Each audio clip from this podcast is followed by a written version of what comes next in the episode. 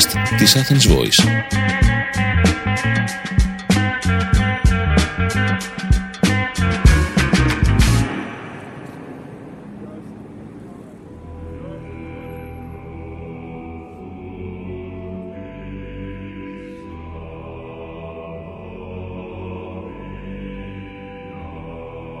It has now been more than three months since Russia began its invasion in Ukraine in an event that has already affected the course of the 21st century for the foreseeable future.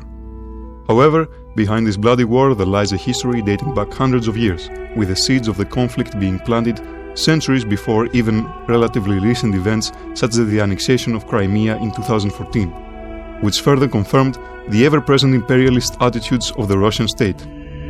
The conflict in question is as old as the history of Ukraine and the modern Russian state themselves, encompassing above all aspects of identity, politics, and religion. Of all the above, it is the latter that will concern us most as we investigate the turbulent history of Orthodox in Ukraine and Russia, culminating in the reaction of the Moscow Patriarchate to the presentation of the Tomos of Autocephaly to the Ukrainian Orthodox Church by the Ecumenical Patriarchate on October 11, 2018. Through our investigation, we shall uncover how matters of faith have been twisted in the name of political dominance. I am Konstantinos Kougas, journalist and postgraduate student in digital media, communication and journalism in the Department of Journalism and Mass Communication of the Aristotle University of Thessaloniki. And I am Nikos Tsilikidis, theologist and historical researcher, and also a postgraduate student in digital media, communication and journalism in the Department of Journalism and Mass Communication at Aristotle University of Thessaloniki. Before we begin, it would be useful for our audience to make an explanation of the canonical ecclesiastical terminology.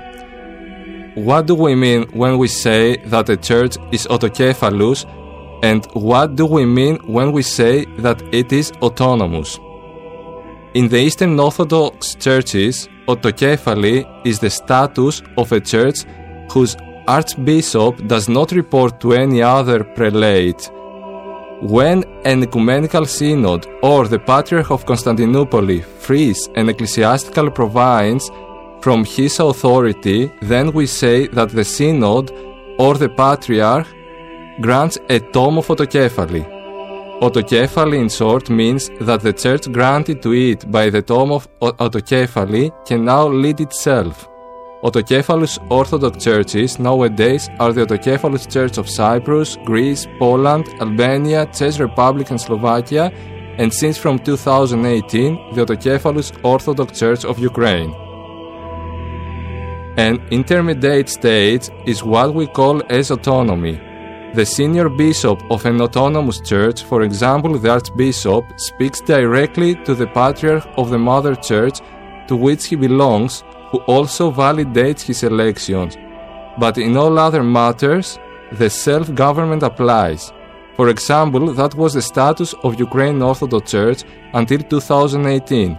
The election for Archbishop in Ukraine was directly validated from the Patriarchate of Moscow, which considered as the mother church of the Orthodox Church of Ukraine we shall first present a short, simplified version of the history of the region in order to lay the groundwork for the matters that will be discussed later. Our historical interest in the region dates back to the etymological roots of both Kiev and Russia, with the arrival of the tribe of the Rus in the 9th century AD. The tribe, known as Rus, is believed by most to have been Varangian in origin, migrating from Pomerania, which was located between modern day Germany and Poland. The Rus pushed back the Turkish Khazars that ruled over the region and conquered the city of Kiev and founded the state that in the 19th century would come to be known as Kievan Rus, the state from which modern day Russia controversially claims ancestry. Kiev would be crowned the capital of the land of the Rus, with ruling regent Oleg naming it as the mother of all Rus cities. Our first guest is Hierodikon Kyprianos Barilo, Father Kyprianos is from Ukraine, has studied at the Theological School of the Aristotle University of Thessaloniki, and nowadays he serves as Hierodikon at the Holy Patriarchal and Stavropeian Monastery of Vlatades in Thessaloniki.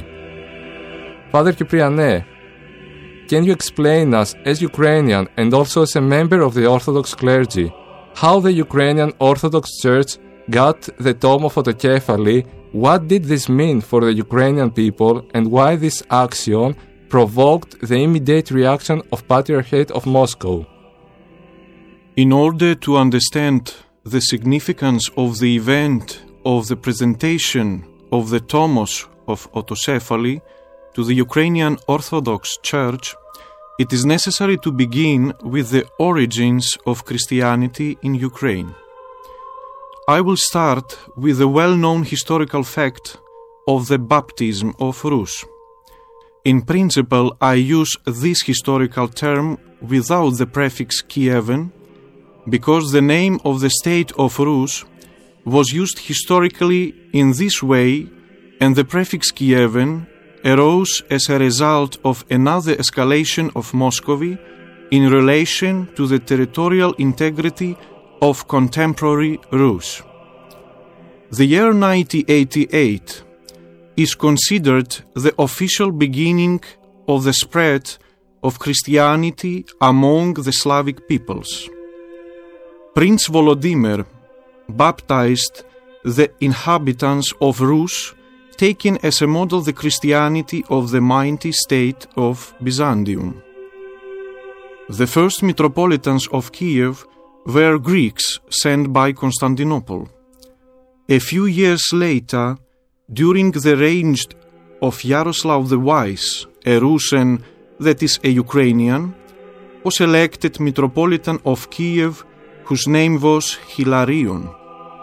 After the Great Schism of 1054, most Slavic peoples focused on Orthodox Constantinople.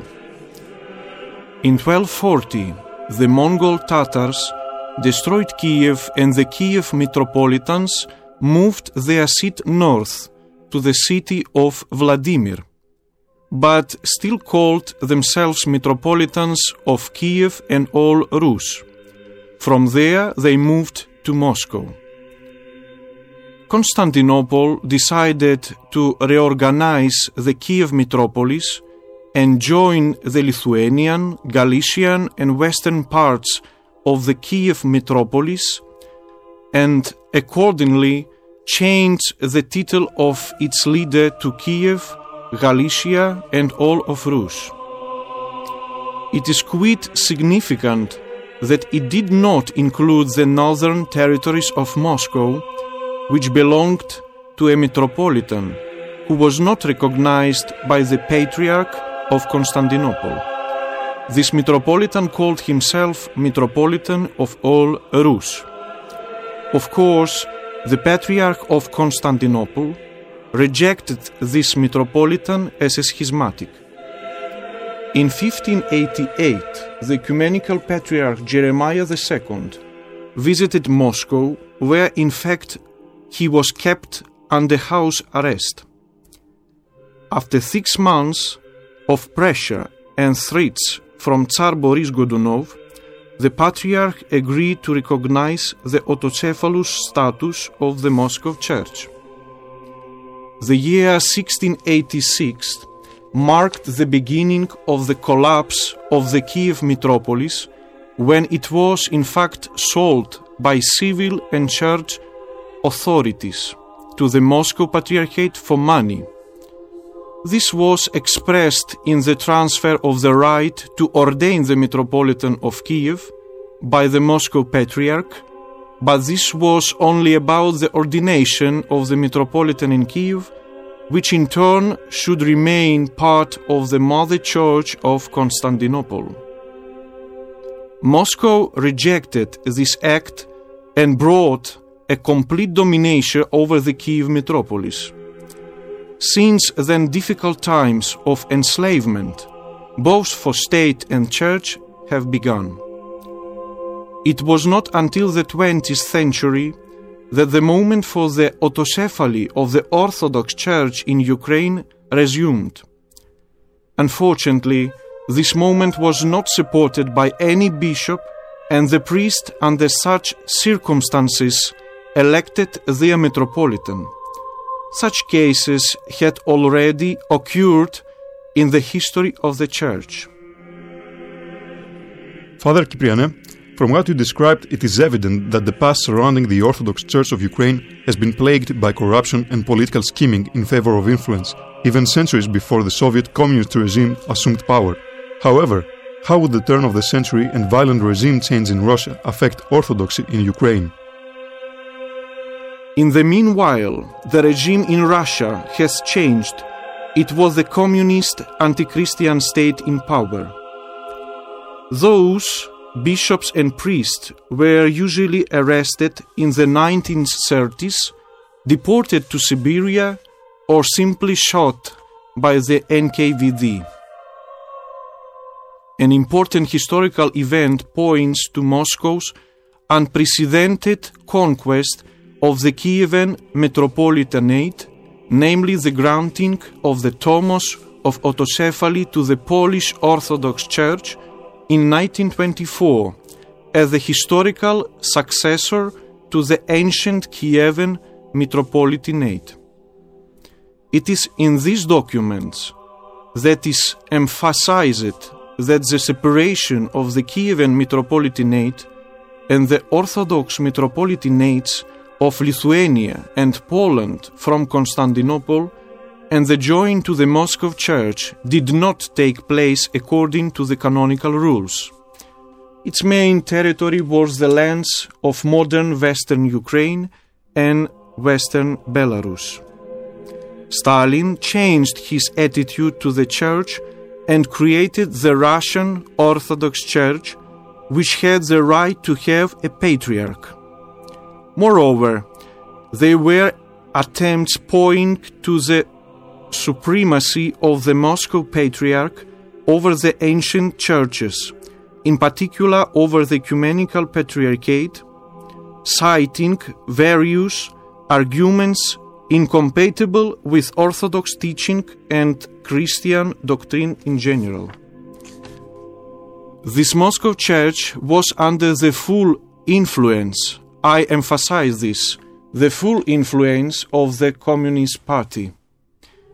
Its bishops and a large number of the clergy were KGB agents, and as we know, such a thing as, as former agent does not exist. After Orthodox Poland received the Tomos of the Autocephaly for its episcopate, under the influence of the same Muscovy, renounced this Tomos and the Moscow Patriarch again contrary to all church canons, used its so called tomos on autocephaly for the Polish Church. After all, the country lost part of its territory under the Molotov Ribbentrop Pact. In the 1980s, the jurisdiction of the so called Ukrainian Autocephalous Orthodox Church emerged. At the same time, Patriarch Alexei II of Moscow created the so called Ukrainian Orthodox Church within the structure of the Moscow Patriarchate. This church was given board autonomy but was completely subordinate to the Russian Orthodox Church, and this can easily be seen in the statutes. At that time, the head of this Ukrainian Orthodox Church was Metropolitan Philaret, who asked for autocephaly from the Moscow Patriarch. Such a request was completely justified as Ukraine in 1991 declared its independence as a state. Instead, the Russian Church covered its reluctance to grant autocephaly with accusation against Philaret's alleged immoral lifestyle. Orthodox ecclesiology does not know such excuses because it was about the multimillion strong flock of Ukraine and not just about one person, its primate. As we see, the Moscow Church is not at all interested in the people and their petitions. Of course, Metropolitan Filaret denied all charges and the Russian Church removed him from power. Thus, he and two other bishops decided to join the already existing so called Ukrainian Autocephalous Orthodox Church, and thus the Kiev Patriarchate was created. Unfortunately, part of the clergy dissociated themselves from the Kiev Patriarchate and restored the so called Ukrainian Autocephalous Orthodox Church. Russia became furious and anathematized Metropolitan Philaret, who at that time had already been elected by the title of Patriarch of Kiev and all Rus Ukraine. In 2008, President Viktor Yushchenko initiated talks on obtaining autocephaly from the Mother Church of Constantinople, but was defeated by Moscow's opposition. It was only 10 years later that the fifth president of Ukraine, Petro Poroshenko, together with representatives of the existing three branches of Ukrainian Orthodoxy, sent an appeal to the Ecumenical Patriarch Bartholomew to provide a Tomos of autocephaly to the Orthodox Church of Ukraine. Then we witnessed the very wise and absolutely canonically justified steps of the Mother Church of Constantinople. Father Kypriane, with all due respect, we would like to interrupt you once again to explain to our audience why the Ecumenical Patriarchate is the only patriarchate which has the absolute authority to provide the tomos of autocephaly to churches around the world. Nico, can you briefly explain to us the chronicle and the reasons for this exclusive privilege of the Ecumenical Patriarchate? To answer this question, we must move back to history and specifically to the first autocephalous Orthodox Church of Cyprus. The Church of Cyprus was founded during the first Christian years by the Apostle Barnabas, who was also its first bishop. During the Third Ecumenical Synod in Ephesus in 431 AD, for the first time in Orthodox ecclesiastical history, the right of autocephaly was granted to the Church of Cyprus with a protective character. This happened as after the death of Archbishop of Cyprus, the neighboring Patriarchate of Antioch wanting to set its own archbishop in order to fully attach the Church of Cyprus to the Patriarchate. At the Third Ecumenical Synod, therefore, it was decided to give the first Tomos of Autocephaly to an Orthodox Church with a direct order to the Patriarchate of Antioch to withdraw the claims for the annexation of the Church of Cyprus to the province of Antioch. Centuries after, in 1850, the Ecumenical Patriarchate granted to the Church of Greece the first tome of autocephaly with a character this time purely national. With a series of ratified decisions and practices by synods in the historical course of the Orthodox churches, the Ecumenical Patriarchate enjoys the absolute and unique right to grant a tome of autocephaly to its Orthodox Church with a national character. Thank you very much, Nico. Father Kypriane, after our interruption, would you have the noble kindness to continue your very interesting narration of the events? For the first time, on October 11, 2018, the Ecumenical Patriarchate annulled the decision of 1686, which essentially returned the Kiev metropolis back to the Patriarchate of Constantinople.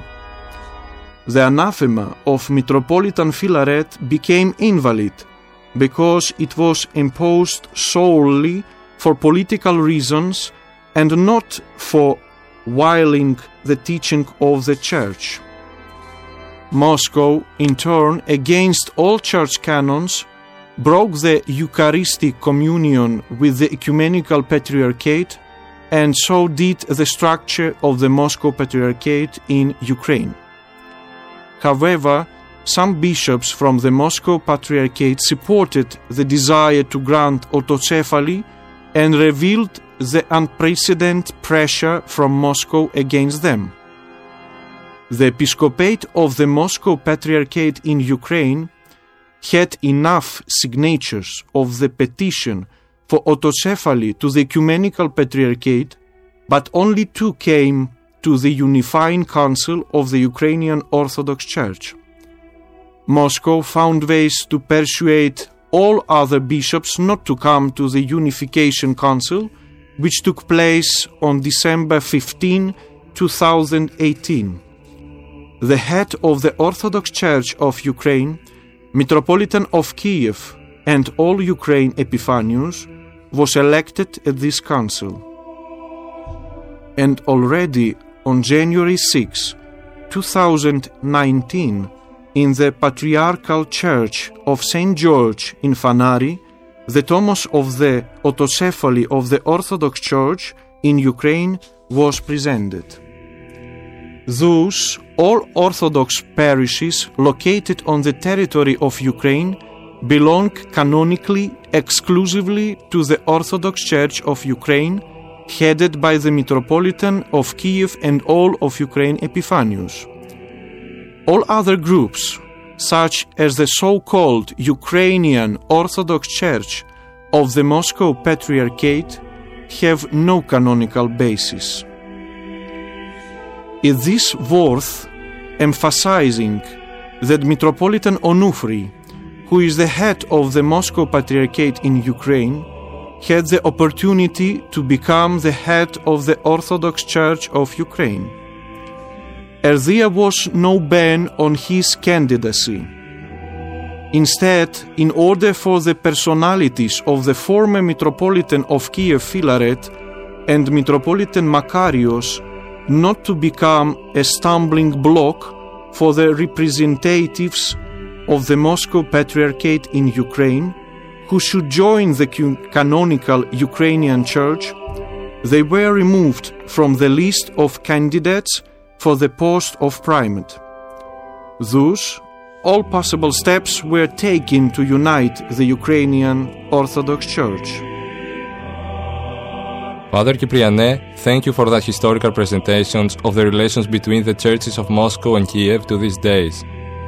What we'd like to ask you now is about, according to your point of view, how this conflict of the churches related to what Europe experienced today as a result of the unwillingness and open opposition of the Moscow Patriarchate in Ukraine to join the state building processes, today we are experiencing the totally unprovoked and totally unjust war of Russia against Ukraine.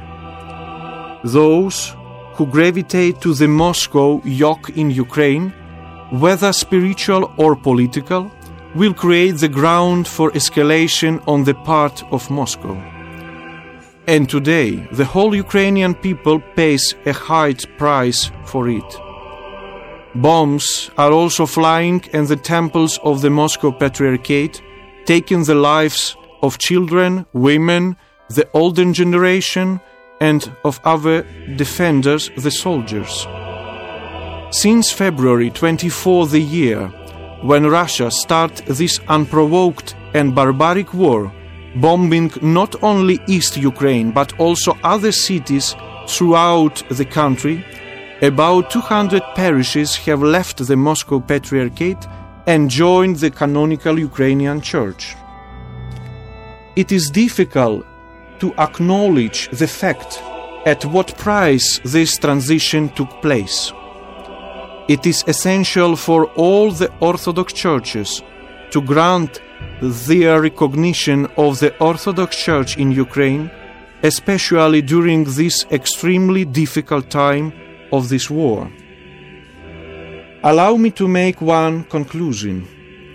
We need to understand that our internal dependence in the most dangerous because we can seize some territory but what can you do with it if people there do not accept it at all and continue to fight? Conversely, it is possible to have territorial independence, but people mentally depend on another political center.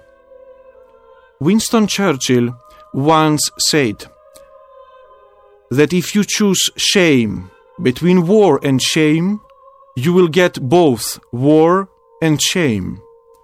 The Russian Church in Ukraine has chosen shame, renouncing its own rights, and therefore has received both war and shame. Nevertheless, in my opinion, the tendencies are comforting because now Ukrainians are defending their state, their culture, their church. Undoubtedly, Ukraine has already won this war because these things for which Ukraine is fighting and has been fighting for centuries are an eternal value, a protection of its own, and a restoration of justice for its long suffering people. Today, as never before, the whole world is united around Ukraine, which is in evidence that despite the global economic crisis and the efforts of individual states to show their superiority through violence, the world is based on the protection of truth. This is the only right step, which is developing both morally and politically. This is what I wish to Ukraine and to Ukraine friendly Greece.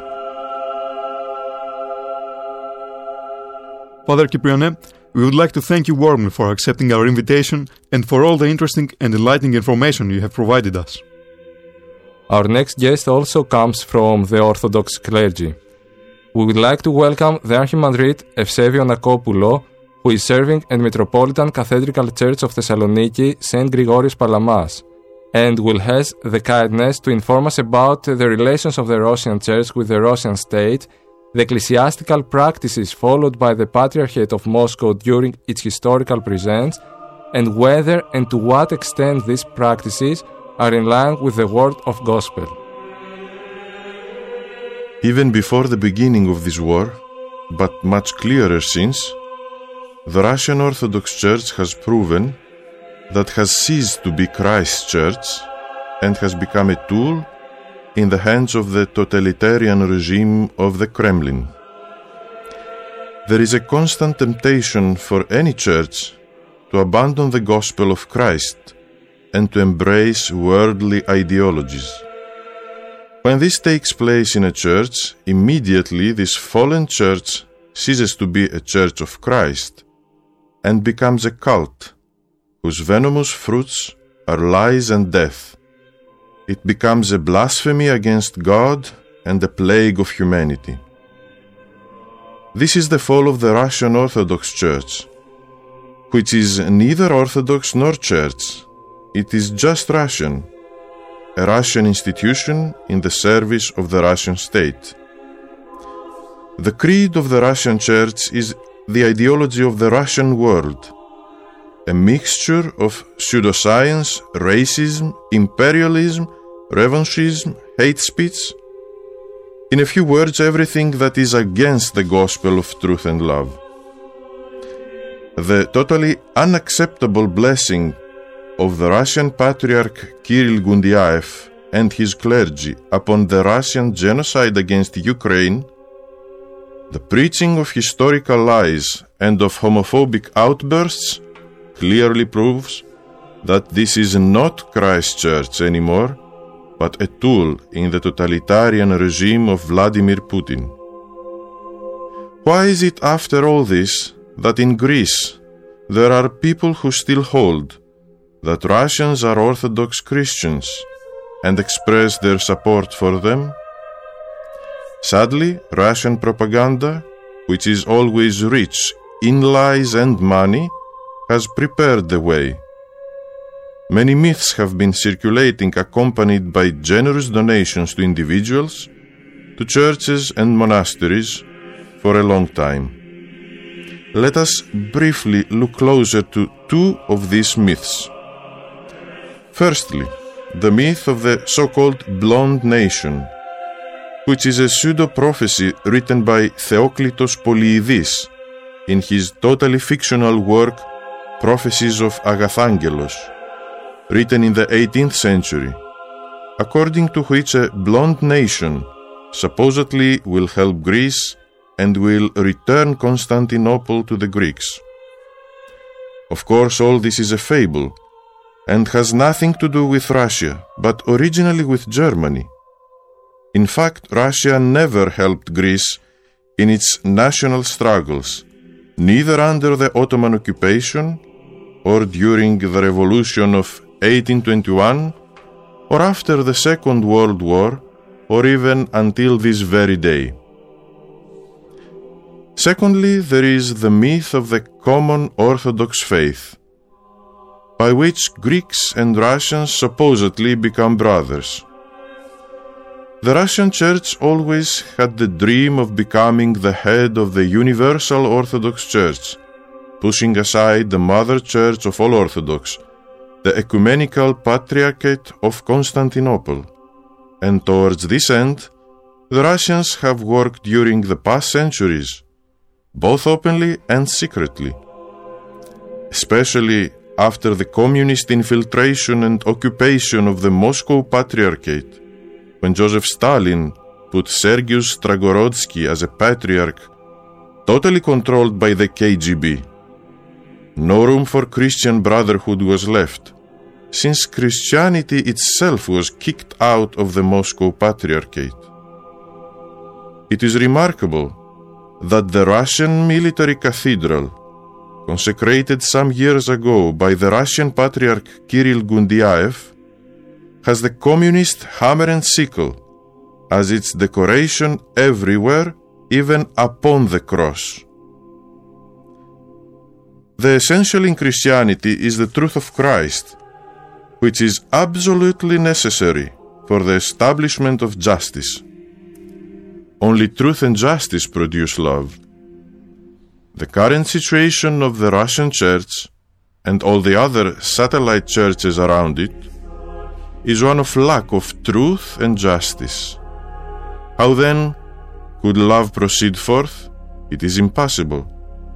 What was known but hoped to be avoided all those years among interchurch relations is now open wide to the whole world a church without the gospel and void of the fruits of the gospel, a church prostrating in front of the worldly throne of the Russian state and not before Christ, a church which blesses the current horrible genocide against Ukraine, the Russian godless church.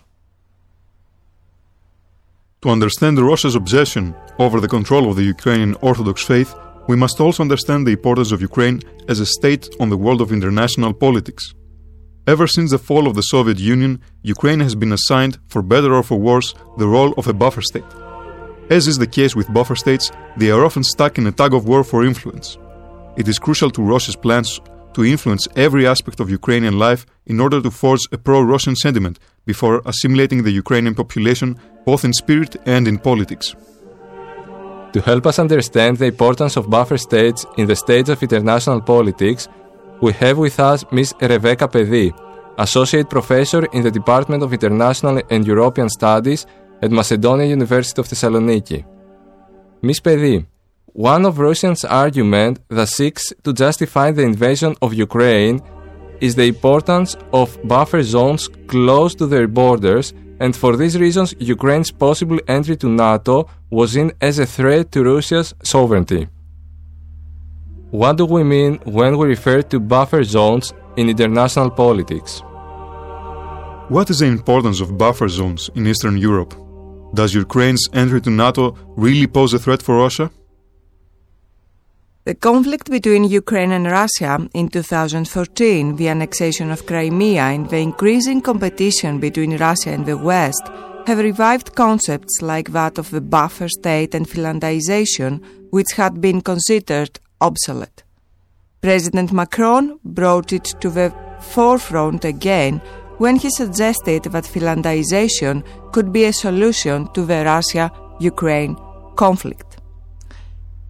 Buffer states appeared in the 19th century, created by European great powers in order to manage competition between them in Europe, Asia, and Africa as colonial powers. They helped to avoid direct confrontation and led to prolonged periods of peace among rival powers. Afghanistan, Belgium, Switzerland constitute examples of buffer states from that period, later joined by the Netherlands, Norway, Sweden, Finland, Austria, and Yugoslavia. The main defining criteria for buffer states are three.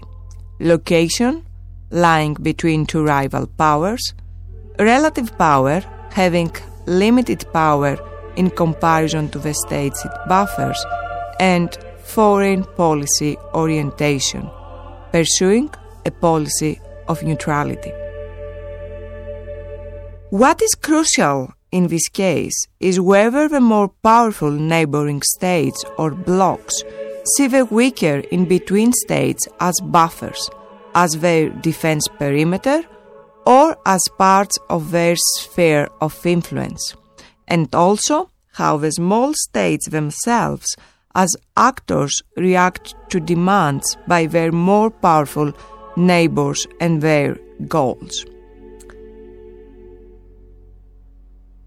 It's true that Ukraine has been especially important to Russia for historical, economic, security, and political reasons. That is why Russia did not accept Ukraine's independence easily and initially considered it abnormal or temporary. On the occasion of NATO's promise to Ukraine and Georgia for future membership, Vladimir Putin, Russia's prime minister at that time, warned NATO leaders that Russia would perceive such a development as a direct threat and that the future of cooperation between Russia and the West will depend on whether NATO members take Russia's interests into account. Putin pointed out that millions of Russians living in Ukraine, Crimea had been given to Ukraine as a gift, and that a series of internal animosities would be exacerbated were Ukraine and Georgia to seek uh, to join NATO. Later, Russia also securitized Ukraine's association agreement with the EU. A democratic and westernized Ukraine would constitute a bad example to Russia and other countries in the neighborhood, and that, that is why Russia's reaction to both the Orange Revolution and the revolution of dignity later was that those uprisings were instigated by the West. Ukraine is important to Russia. In 1994, Brzezinski noted that without Ukraine, Russia ceases to be an empire. But with Ukraine, suborned and then subordinated, Russia automatically becomes an empire. It is for this reason that Russia did not want to keep Ukraine neutral.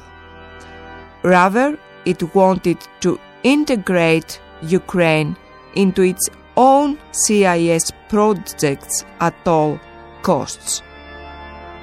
Russia's aim was to keep Ukraine dependent on Russian gas in order to exert its influence on economic and political elites and through them on domestic politics and foreign policy. To this, to this end, Russia has employed a series of traditional and hybrid tools Russification, passportization, separatism, Crimea's annexation, disinformation campaigns, and the gas price as a political weapon. Similar tools were also deployed in Georgia and Moldova. Since 2014, Russia has lost control over Ukraine, and it is in this context that we should see Russia's invasion to Ukraine. Ms. Pedi, thank you very much for your insight on this topic. Lastly, we have the honor to speak with Alexander Sosonyuk, Ukrainian consul in Thessaloniki, who is here to discuss with us the current situation in Ukraine and in Europe. How do you feel about the position the West has chosen to keep regarding the war? We are thankful to the West for help and assistance, but frankly speaking, the military aid is um, coming not in time and uh, in enough quantity and uh, configuration. Today, Ukraine, which defends the security of European continent, also needs decisive military, humanitarian, and financial support to stop these new global threats from Putin's Russia. Since the beginning of the war, President Zelensky has asked for the assistance of the West in order to arm and defend the country, making it clear that Ukraine will defend its territories against Russia. How did the Ukrainian citizens react to the call for defense? Ukrainian citizens uh, reacted uh, positively to the call for defense. Most people are interested in military West aid to protect themselves. Most Ukrainian people don't want to live under Russian occupation and uh, they want to live with West, with European Union. Regarding your country's forces, there has been a controversy when it comes to the Azov battalion. What is the truth behind the actions of the battalion? How did the Ukrainian government handle its most extremist aspects in the past? The truth is that Azov is an official battalion of Ministry of Internal Affairs of Ukraine, has nothing with nationalism, and it was organized as a reaction on Russian military aggression in 2014. The Nazis is or Russism is those who send people to concentration camps and kill millions of Jews and other so-called undesirables. Today Russians have set up so-called filtration camps for Ukrainians and are carrying out illegal deportation of over a million people including up to 200,000 Ukrainian children to Russia. Russism is a new Nazism of the 21st century. That is why some countries have banned public displays of the letters V and Z, the black and orange Georgian ribbon, which are symbols of Russia's aggressive ideology. During the World War II, the Nazis killed uh, over 10 uh, civilians in Mariupol within two years of the occupation. occupation. Russian invaders have already killed more than 20,000 residents of Mariupol within two months. Now the city is almost ruined by Russian bo- bombardments and airstrikes. One of the basic talking points of the Kremlin regarding the invasion of Ukraine is the existence of neo Nazi groups acting in eastern Ukraine what is your opinion on this specific part of the Kremlin's narrative? My opinion is that Russian propaganda makes the same like Hitler made before World War II with Sudets and Gleiwitz operation. This uh, point, I mean, neo-Nazi existence of neo-Nazi groups were also the basis for Russian aggression against Ukraine. If there were some problems with neo Nazi groups in Ukraine, many involved unfriends of Ukraine cried about the evidence on every corner before the war and during the war. How powerful as a weapon do you think Russia propaganda is when it comes to their foreign relations? How much do you think that Russian propaganda influenced and continues to influence the international public's perception? Russian propaganda is a very powerful weapon which continues to influence the international public's perception. The clearest uh, evidence is that Russia continues to pay a huge amount of money on propaganda even today being under the West sanctions. You can see the here in uh, Thessaloniki where some channels belong to Russians and forecast uh, the Russian view on all international issues. The other evidence of influence of Russia propaganda is maintenance of uh, some questions concerning Azov. Even Greek general consul in Mariupol, uh, who uh, came out of this city, uh, the last from the European consuls indirectly said in his first interview after leaving Mariupol that Azov is not about nationalism. Mr. Consul, we would like to thank you very much for your time and for your assistance.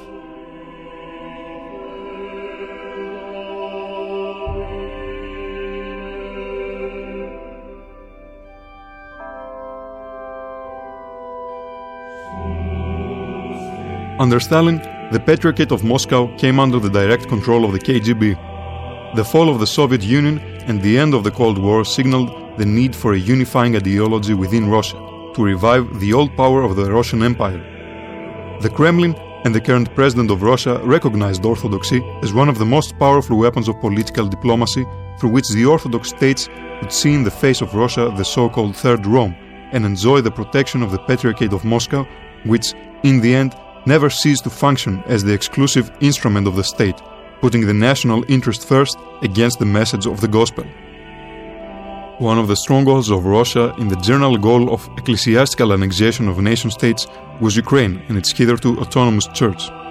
Its complete detachment from the Patriarchate of Moscow was supported by the Ukrainian clergy and people, resulting in Russia losing an important Orthodox pawn on its diplomatic chessboard, watching the West penetrate one of its ecclesiastical strongholds. But the practices of the Church of Russia did not stop even after this catastrophic war. What Kremlin did in the political arena in Ukraine, the Moscow Patriarchate did in Church of Africa. In particular, without any jurisdiction, the Patriarchate of Moscow, considering that it protects the Orthodox people who are friendly to Russia, as President Putin declared that he started the invasion of Ukraine to protect Russia speaking Ukrainians, established an exarchate within the jurisdiction of the Patriarchate of Alexandria. The motives, of course, it was obvious in all ecclesiastical cycles because this was done in response to the Ecumenical Patriarchate and the autocephaly of the Church of Ukraine and as a demonstration of the power and expansion of the influence of the Moscow Patriarchate and consequently of Russia in the African continent. The response of Patriarch of Alexandria and all Africa, Theodoros II, was direct through a circular letter he wrote to all his spiritual children in Africa on May 9, 2022, linking the act of the Patriarchate of Moscow with the autocephaly of the Church of Ukraine and characterized this action as utterly hostile to the Patriarchate of Alexandria and it is contrary to many other canons which forbid one church from violating the borders of another. Despite the exclusion of the Patriarch of Moscow Cyril from the six package of EU measures against Russia, Ecumenical Patriarch Bartholomeos' statement regarding to the attitude of the Russian Orthodox Church on the Ukraine war was loud and clear, according to an interview that Ecumenical Patriarchate gave in ERT1 and to journalist George Kouvaras in late May. In the words of Patriarch Bartholomeos, and I quote, it would not be possible for all churches not to condemn violence, war. But the Russian Church disappointed us. I did not want the Church of Russia and Brother Patriarch Cyril to be this tragic exception. I do not know how he can justify himself in his conscience, how history will judge him. He had to stand tall, because one can object pressure from President Putin. He should have reacted to the invasion of Ukraine and condemned the war as all other Orthodox primates did. He did not. That is to his detriment, and I am very sorry. We may have had our differences, the most well known for the autocephaly of the Church of Ukraine, the differences we have had for centuries now because the Russian Church is eyeing the primacy of Constantinople, undermining the foundations of the throne of Constantinople. But I was waiting for Brother Cyril in this crucial historical moment to stand up to the circumstances. If need be, to sacrifice his throne, to say Putin, Mr. President, I cannot agree with you. I resign, I leave.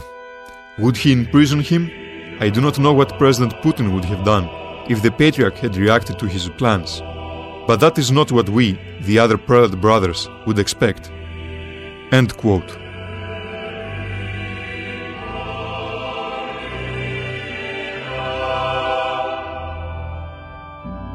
We would like to thank you for your attention as well as to thank Dimitri Karavasili and Revolver Studio in Iktinu Street Thessaloniki for his utmost cooperation and help in creating this radio documentary. This has been Nikos Tsilikidis. And Konstantinos Kougas for the Aristotle University of Thessaloniki.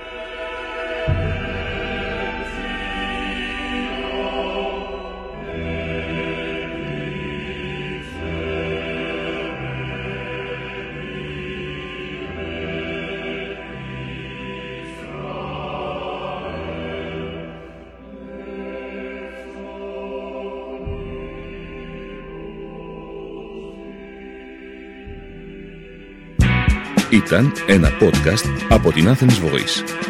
Μπορείτε να ακούσετε τα podcast της Athens Voice στο athensvoice.gr και στο Spotify, στο Apple Podcast και το Google Play Music.